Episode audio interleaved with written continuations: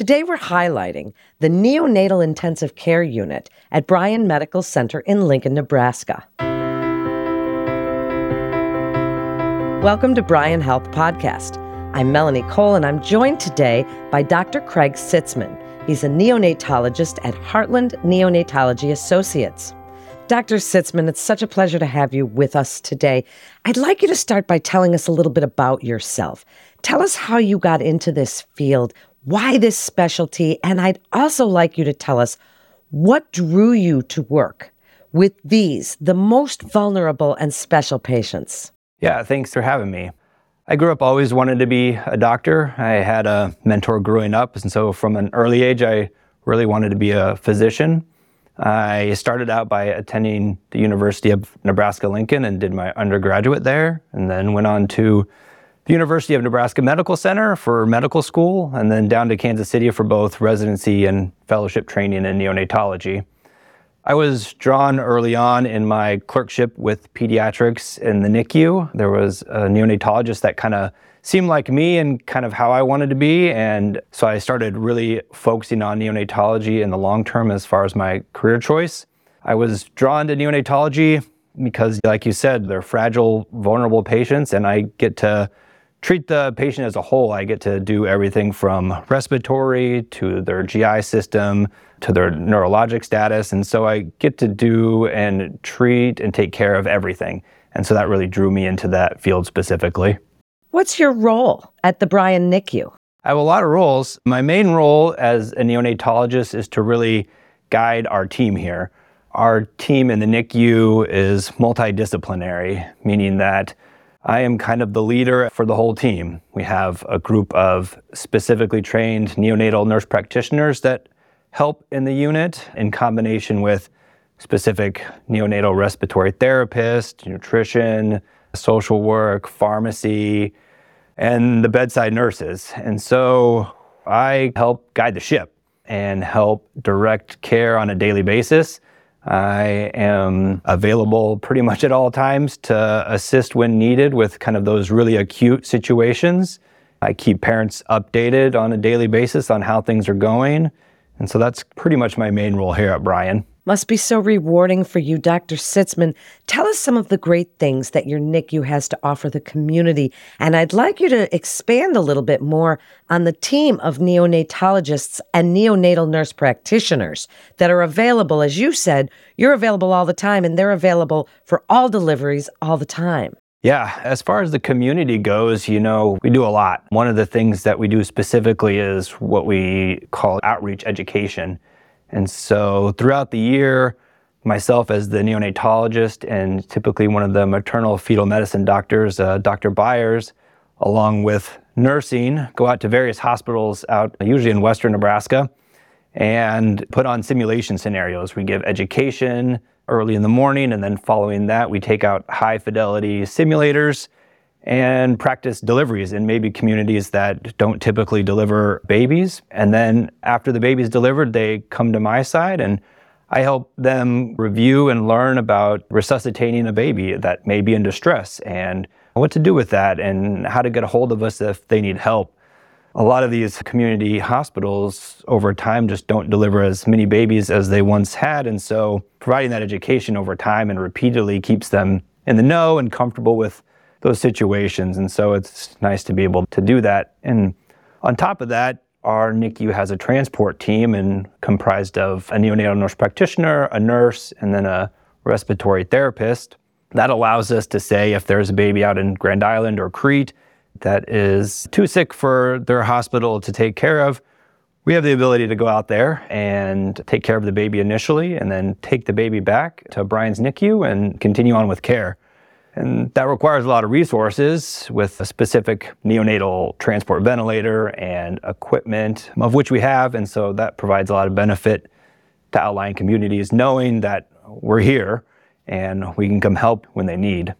As far as our team with the NICU doctors, there's three of us in my team Dr. Brisso and Dr. Ansa. And one of us is either in the unit or on call 24 7 in combination with our neonatal nurse practitioners, of which there are at least two of them in the hospital 24 7. And so anytime there's an infant in distress or a premature baby that's going to be delivered, we're here all the time, ready to be there. Wow, that's so comprehensive. So many pieces to put together. Dr. Sitzman, expand a little bit. You've mentioned a few different specialties that are represented speech, respiratory therapy, and as I understand it, you even have NICU trained lactation consultants. Speak about how this all comes together because there's so many pieces to put together.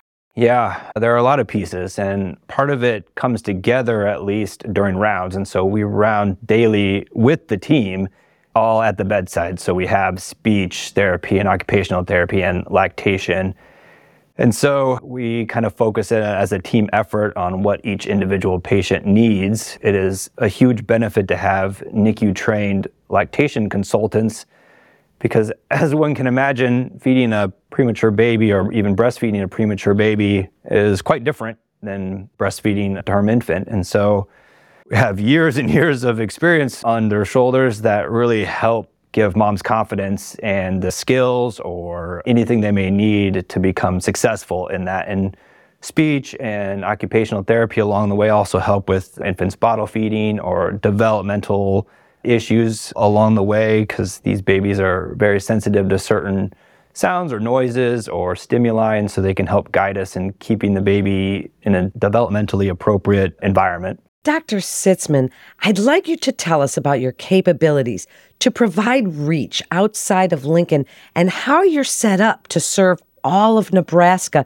Tell us what's involved in this transport. It's a very large area to serve and would take great planning and efficiency. Tell us how that all works. It is a lot to coordinate. We have to have enough staff on board in the NICU that are available at any point in time to drop what they're doing and go on transport, which is, you know, the neonatal nurse practitioner, the respiratory therapist, and a nurse, all that are trained on the transport system, uh, specific transport ventilator, and have to take several pieces of equipment, large pieces of luggage that have all of the equipment they may need out in whatever community hospital needs us because they might not have the right size IV or the right size tube or the right kind of fluids that a baby may need. And so we take a lot of equipment with us that's pre-packed and checked and all those things. And so it is a lot of work, but it certainly means a lot when we can go out there and help the community hospitals that don't have anywhere else to reach to sometimes.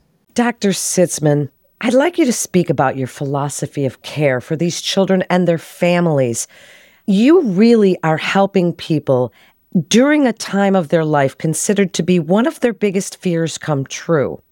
How do you help the families emotionally during this scary time? That can be challenging. Part of my job is to provide that reassurance.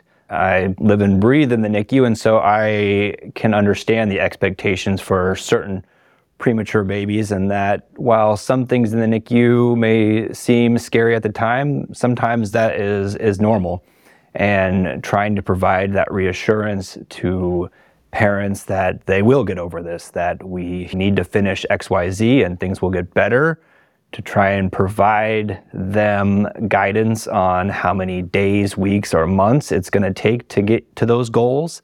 And prepping them early on, we do a lot of prenatal consults. So when moms come into the hospital and are threatening to deliver prematurely, you know, we usually go up before the baby's born and at least try and give moms and dads the guidance of if baby was to be born this early, here's how that looks. Here's what we do right out of the gate, and here's the expectations and hurdles that we face moving forward.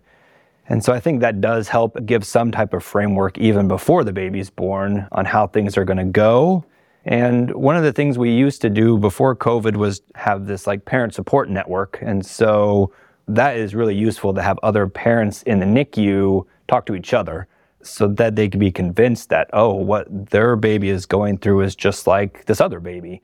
And I think that is really nice. And we're starting to restructure that now that some of the restrictions are decreasing, because I think it's really helpful for other parents to hear from each other and not just from me. That's so supportive, and I can understand how important that would be to connect with other parents going through the same thing.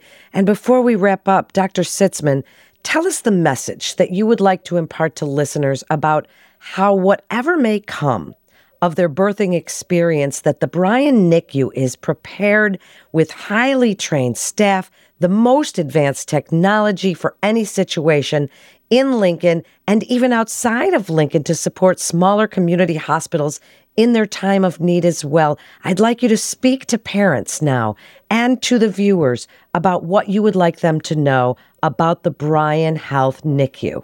Yeah, I would say the take home message is that we're ready. We have typically a high census of babies that are quite premature. This is something that we do every single day.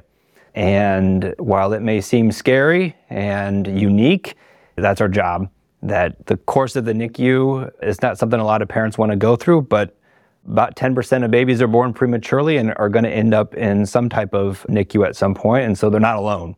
And that we're always here to answer their questions and take care of their baby the best that we can. Thank you so much, Dr. Sitzman, not only for joining us today, but for all the amazing work that you and your staff are doing for these parents at such a scary time for them. And you're so supportive. Thank you again for all the work that you're doing. And I'd like to thank our Bryan Foundation partner, McGill Restoration. To listen to more podcasts from our experts, you can visit bryanhealth.org slash podcasts. That completes today's episode of Bryan Health Podcast. I'm Melanie Cole. Thanks so much for joining us today.